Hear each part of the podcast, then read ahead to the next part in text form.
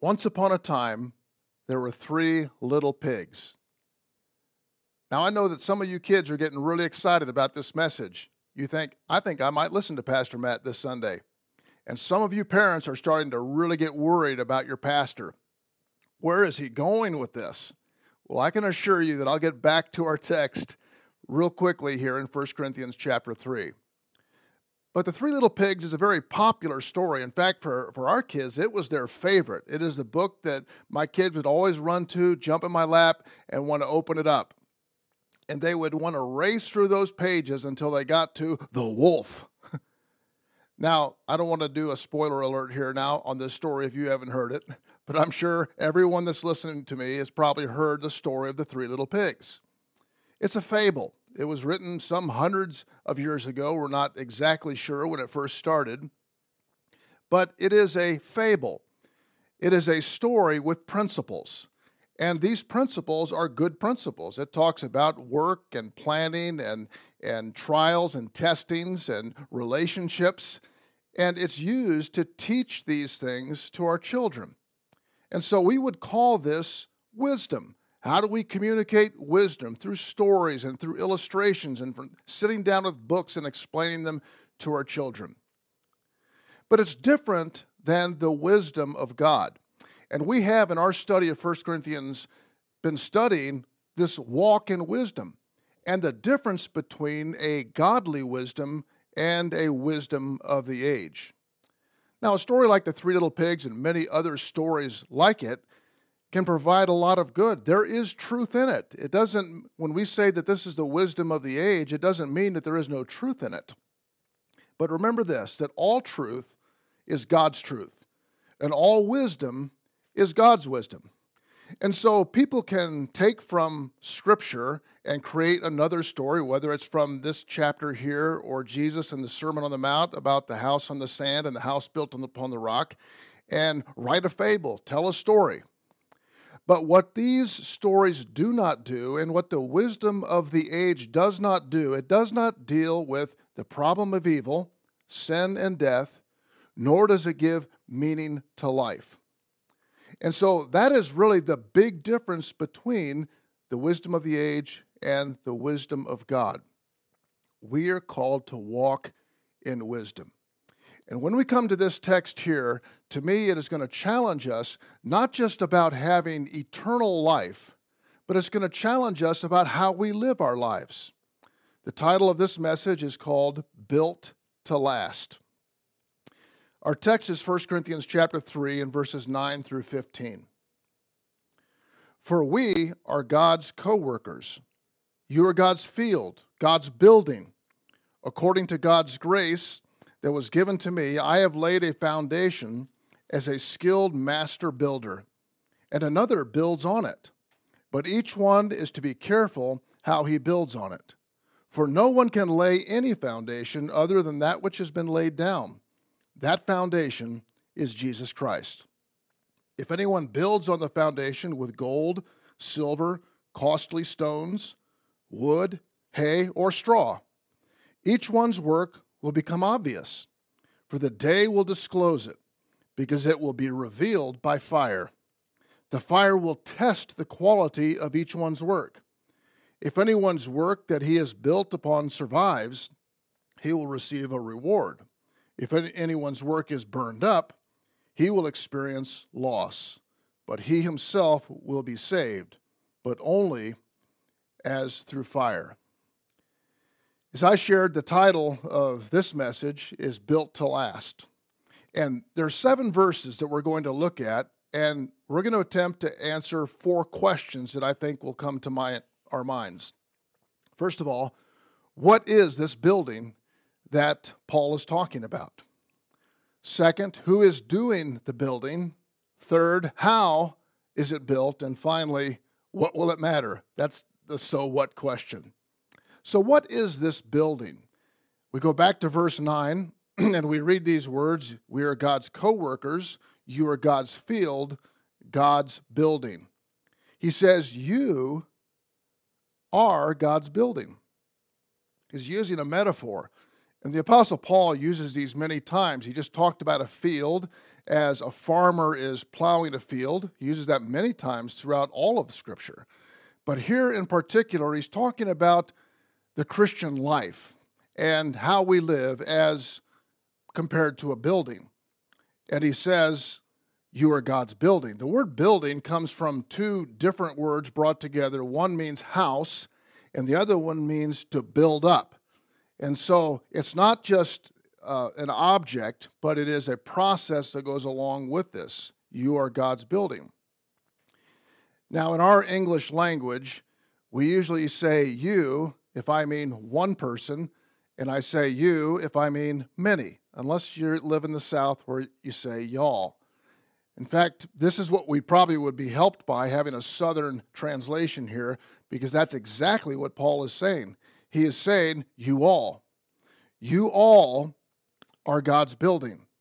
I think that it's difficult for us because whenever I, I take my Bible and I open it up and, and it's speaking to you, I'm thinking he's talking directly to me. And in many ways, God is talking directly to you. But the context may not be you singular, but you plural. And there's a big difference in how we understand that. He is speaking to these people as they have relationship. We've talked about that a little bit, that there's one interpretation, there are many applications of this. But the interpretation is to the people in Corinth, he's speaking to you all. In other words, a number of these believers, all of that church family, he is speaking to them as they relate together. As God is three persons, he is one. As a husband and wife are two persons, and they are one. Then also a church that is filled with individual believers is one body. We need to understand that that this is the context in which he speaks. He speaks to you and to me as a building and as we relate to one another. This is our identity. Our identity is is we're part of something bigger. We tend to think all about me. This is kind of our, our Western way of thinking, is that I see everything through the individual's eyes rather as uh, it being collective. Now, Eastern culture is different. They, they view that you as a collection, but this is our identity as we relate to one another in community.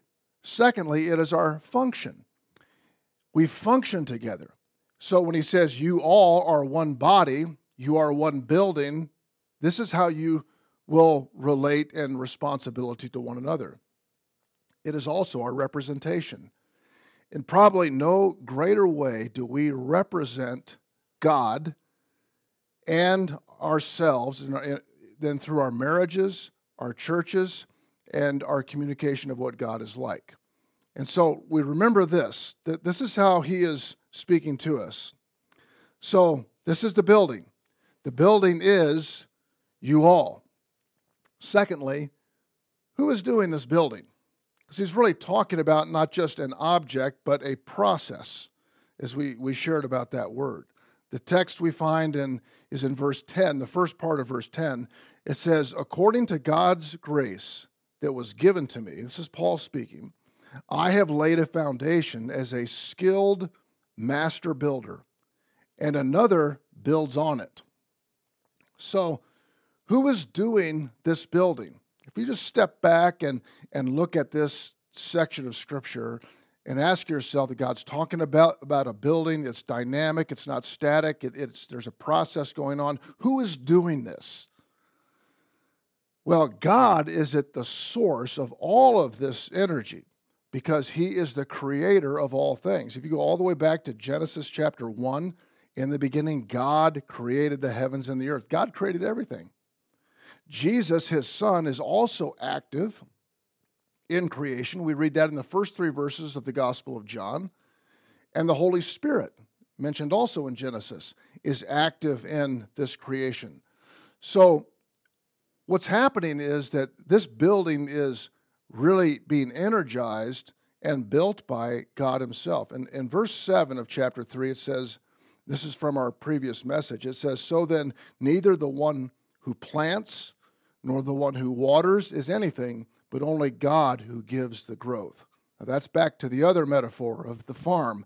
So, what makes something grow? I don't, you don't, God does.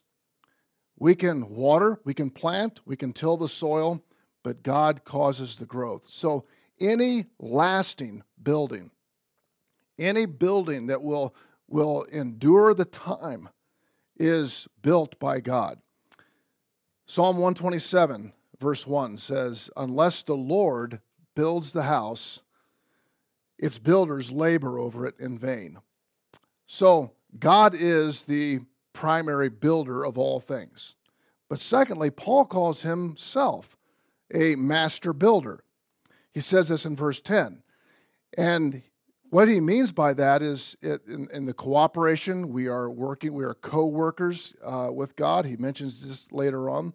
We are, we are co workers with him and we are laboring together. The Apostle Paul is the master, is a master builder because he's the one that initiated this particular building, this community of believers. He, he came from Israel and he landed eventually on his missionary journey in the city of Corinth and that, that isthmus there between the upper part of Greece and lower part that spans those two seas. And he is evangelizing, leading people to faith in Jesus, and then doing initial discipleship or training and teaching of those people.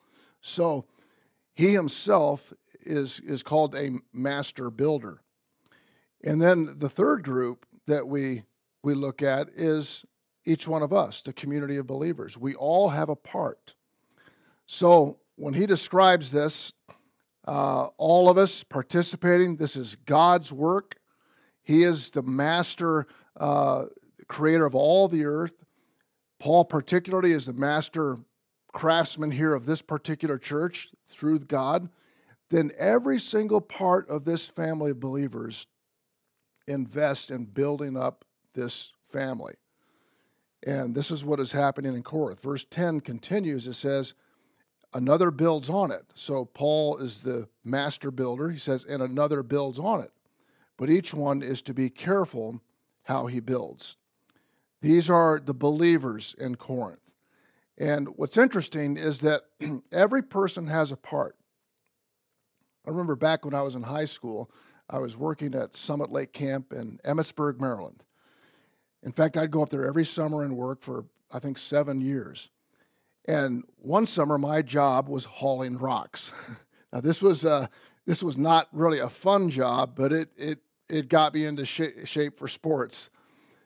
So what was happening was we were building this uh, big tabernacle, and it was going to house all of the campers in the summer. It was a massive building, but on one end it was going to have a stone fireplace, and the stone fireplace was probably 30 to 40 feet high, about 10 feet wide, and across was probably 20 feet.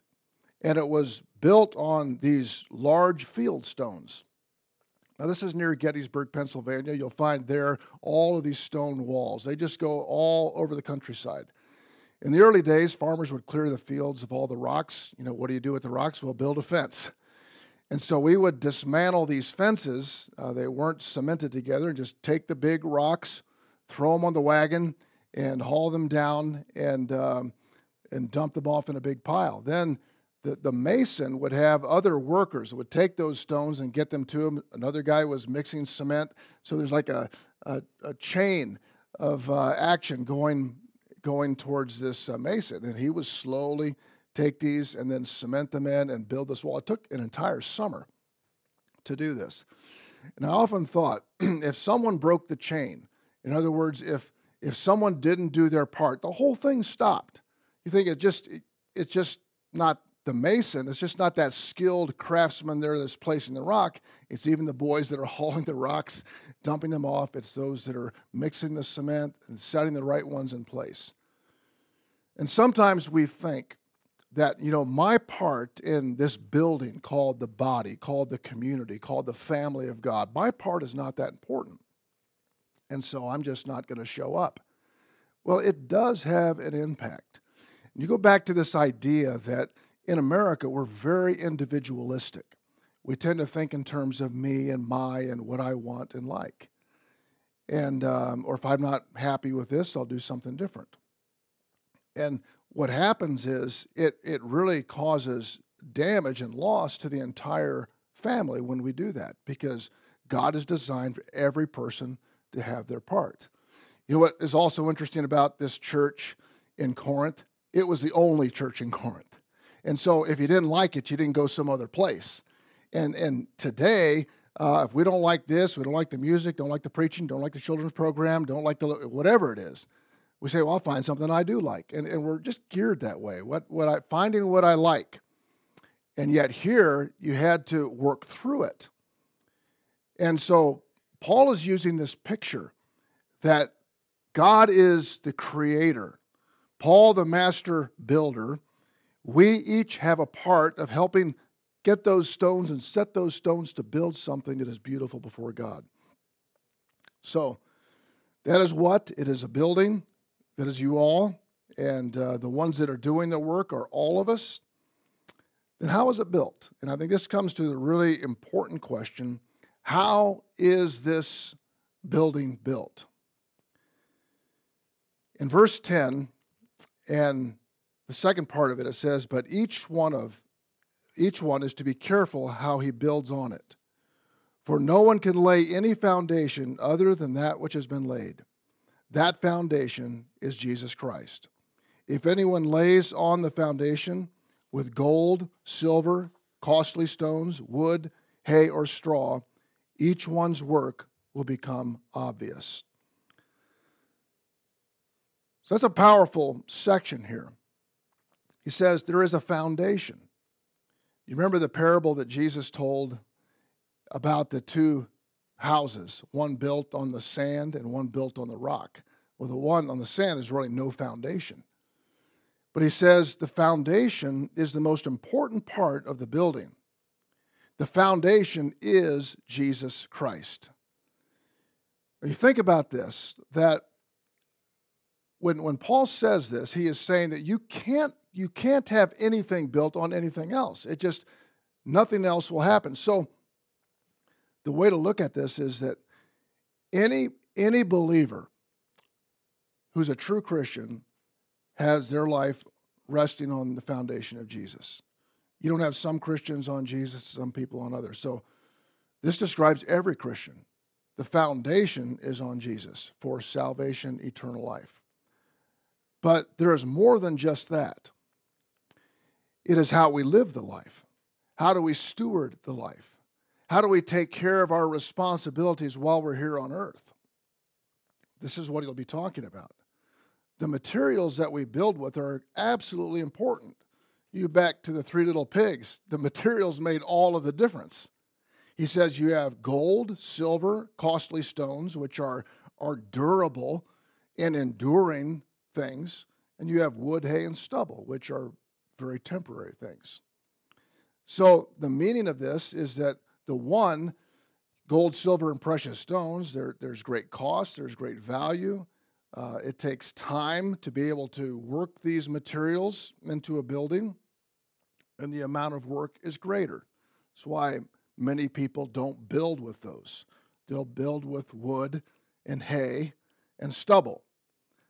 Just like the easy way, the little pig with the house of straw, the little pig with the house of sticks. It's easier. Why bother with all of the extra work when at the end it all looks pretty much the same and it's pretty functional?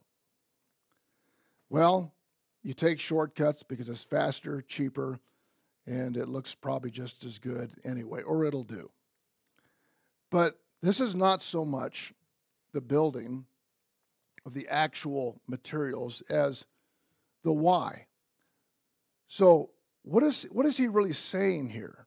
What, what is Paul saying about be careful how you build? Whether you're building with, with wood, hay, stubble, or you're building with gold and silver and precious stones. It's not so much what you're building, it's why you're building it and how you're building it. It is the motive, it is the heart. You see, the thing is, we work the same jobs as everybody else in the world. We live in the same neighborhoods. We do drive the same cars. We do the same things. So, what is the difference? It's not so much what, but why and how. What is the motivation? You know, I think back to uh, the song, and I, and I, I love the melody of it when Frank Sinatra sings, I Did It My Way.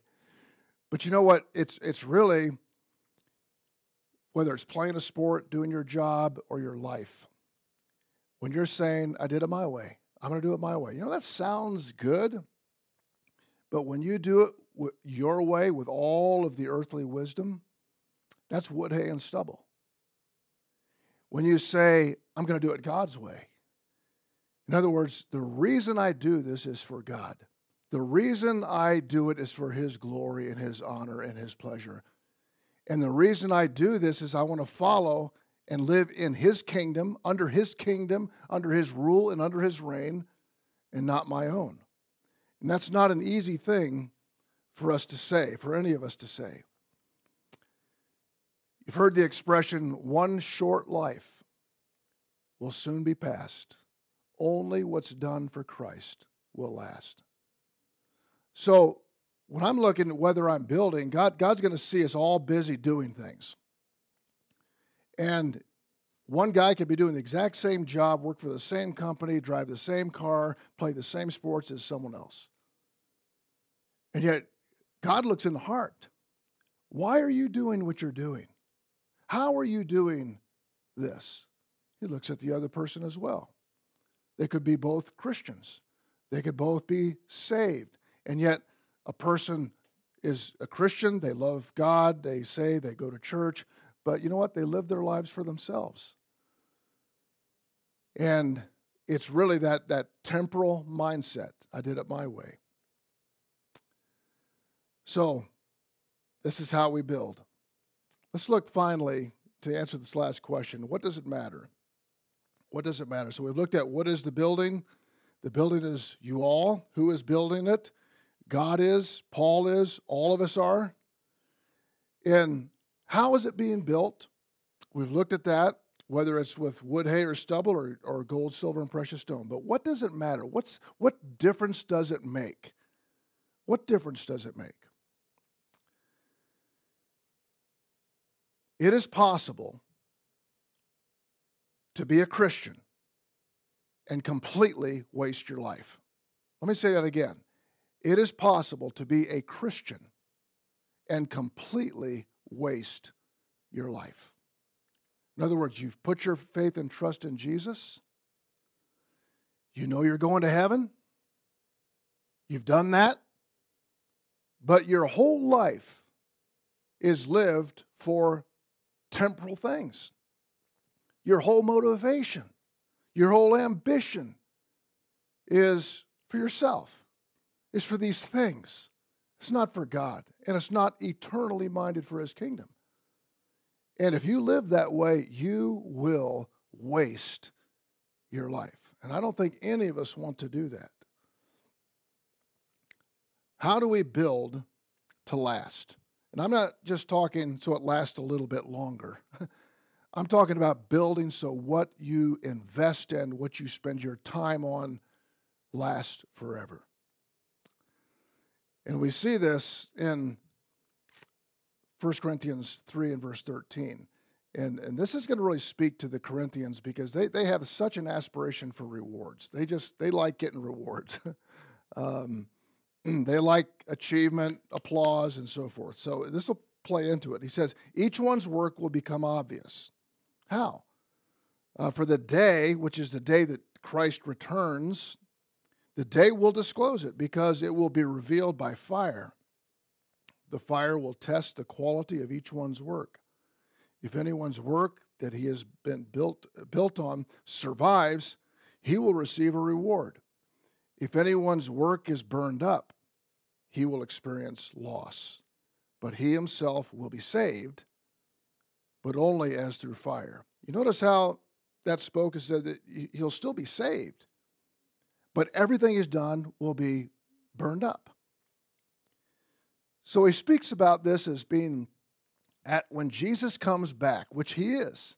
He could come today, he could come anytime, and he will announce his kingdom and he will come and reign physically just as he has always spiritually. He will rule over all the earth. And then every Christian will give an account.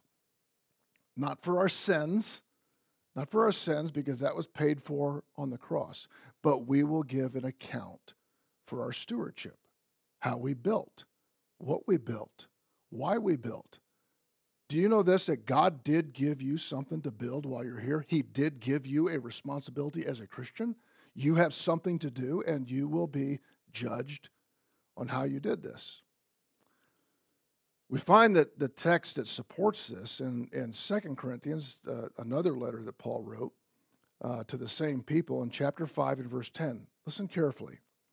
It says, For we must all appear before the judgment seat of Christ, so that each one of us may receive what is due for us for the things done while in the body, whether good or bad. Now, for the Greeks, um, what these people are in Corinth, um, fire was the really ultimate test of quality. And so fire would be used to reveal something, fire would be used to refine something, but if, if a building was well built, the ultimate test was fire. And so we think of fire as judgment. But it's not just judgment, it also has a great purifying effect to make something even more brilliant, like gold or silver and precious stones.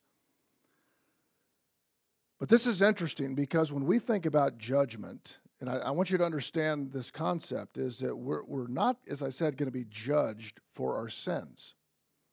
If you're a believer, your sins were judged completely on the cross. When you put your faith and trust in Jesus alone for eternal life, Jesus took upon himself the wrath of God that paid for all of your sins. His blood washed them all away. You're done. For those people that have never accepted Christ and refused to accept Christ after his continual pleading with them, will endure judgment in hell, which is also fire. And that's spoken about in Revelation chapter 20. This is different than that. It's different than a Christian salvation. It's different than what we talk about with the, the eternal uh, great white throne judgment of Revelation 20. This is a judgment, a, a time of reward for us, and a time where the fire will reveal, obviously, what we've done. So this is this is the passage that talks about this. Now, when it says the judgment seat of Christ, it's actually in the Greek bema.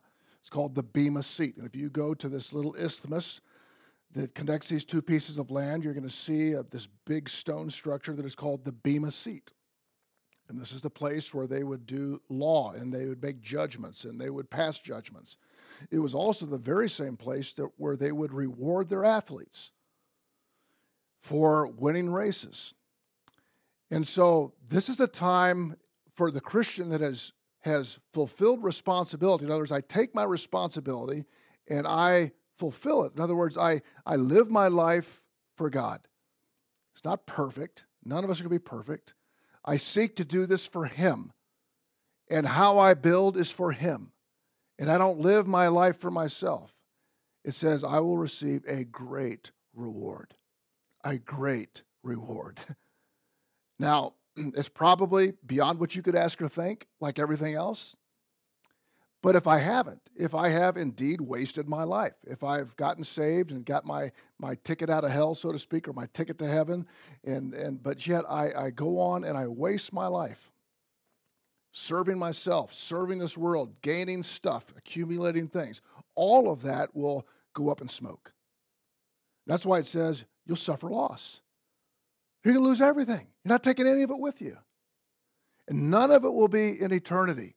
Whereas the person that has lived with a motive to please God and serve God, he builds that way, will receive many rewards that will be eternal. So, why is all of this so important? It's because this is how we live. This is how we live. It's not, the Christian life is not just about you accepting Christ as Savior to have eternal life. God's will is that you have an abundant life, a full life, a meaningful life. And that life will be following him. and making him your supreme object and desire. So my prayer is that for all of us that we would see that. As I said, it is possible to be a Christian and yet completely waste your life. When I was about 13 years of age, my dad had just moved back to the Washington, D.C. area, and I was walking back from school one day and I saw some guys flying an airplane. And this was uh, a motorized model that had strings on it. Uh, now they have radio controlled ones, but this had two long strings and a handle. And you'd fly it around in circles. And these guys were doing loops and, and uh, going up and down and flying and saying, I want to do that. I just, I just really wanted to do that. So that weekend, I went to the hobby store and I looked through all of the airplanes for sale and all the motors. And so they weren't real expensive, but I got the, the nicest airplane, the fastest one, the most sleek looking one I could find. And I got a motor that was kind of really fast. And I went home, and for three months, I worked for hours every day on building that plane. It was out of balsa wood. I would have it had fabric wings. I put a red paint job. I put decals all over it. and so this is this was three months. I don't know how many total hours, but it was hours every day just pouring over this airplane.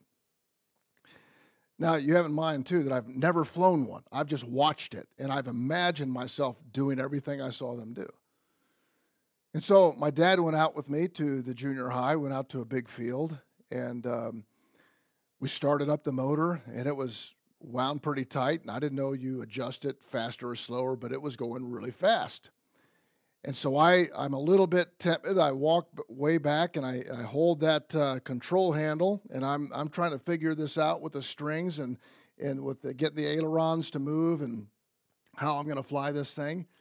And eventually I say to my dad, let go. And that plane goes up, up, up, up, up. And then I think it's going up too high. I need to bring it down. I brought it down, down, down, and then it crashed into a thousand red pieces right before my eyes. And I'm just sitting there stunned. Stunned. I mean, all those hours, all that time, and it looked so good. It was completely destroyed. Now, I still remember that today, and it's a little thing, just a little piece of balsa wood and paint and a little motor on it. I'm thankful that's not my life. But you see, you have a treasure. God has given you a life, and it is part of a community. And this community is to be built up with the stones fitting together. Jesus being the, the, the, foundation and the chief cornerstone. And all of this is fitting together to build up something beautiful before God. And my prayer is this that you'll recognize that, that God has so much more for you than just your eternal security.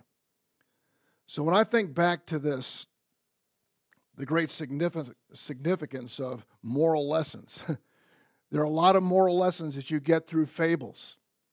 But these lessons are life lessons, and this is God's wisdom speaking to us. The one thing all those fables won't be able to do is to really give the answer the key questions. The key questions like what about the problem of evil? How do we resolve sin? How do we resolve death? What is the meaning of life? And Jesus Christ answers each of those very, very clearly. So, my prayer is this that when we look at our lives, recognize this one, you have an eternal soul. This needs redeeming. You must be saved, you must be born again but you also have a temporal life. You have this life, you have one life, and it also needs redeeming. So, how are you going to live? And why are you going to live?